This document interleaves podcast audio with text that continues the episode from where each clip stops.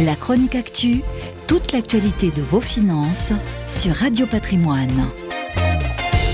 Des milliers de personnes ont fait la queue dès le milieu de la nuit pour être sûr d'accéder au meilleur siège dans la salle qui ouvrait à 7 h du matin. Mais qui attire ainsi les foules dans la ville d'Omaha, dans le Nebraska? Eh bien, tout simplement l'investisseur le plus célèbre et sans doute le plus riche de la planète, Warren Buffett, 88 ans, et son complice de toujours, Charlie Munger, 95 ans. Samedi 4 mai dernier, s'est en effet tenu la traditionnelle assemblée générale de son holding, Berkshire Hathaway, un événement qui est devenu au fil des ans le Woodstock de la finance. Warren Buffett a ainsi démarré par un bain de foule dans les allées du gigantesque centre d'exposition où se tenait cette grand-messe à laquelle assistaient quelques 20 000 personnes, des grands patrons, des investisseurs et des millionnaires venus du monde entier. Si le groupe atteint plus de 500 milliards de dollars de capitalisation et en dégagé quelques 21 milliards de dollars de bénéfices au premier trimestre, les deux papilles de l'investissement ne sont pas exemples de reproches.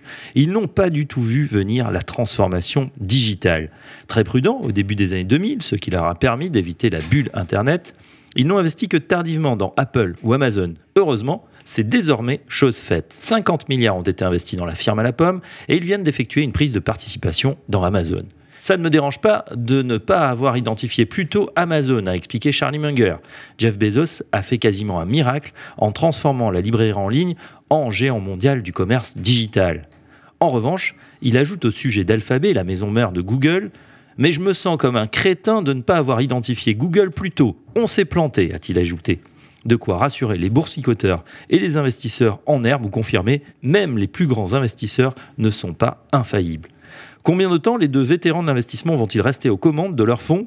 Nous avons une manière non bureaucratique de prendre des décisions, a répondu Warren Buffett. Donc, malheureusement, il va falloir patienter. La chronique actu, toute l'actualité de vos finances sur Radio Patrimoine.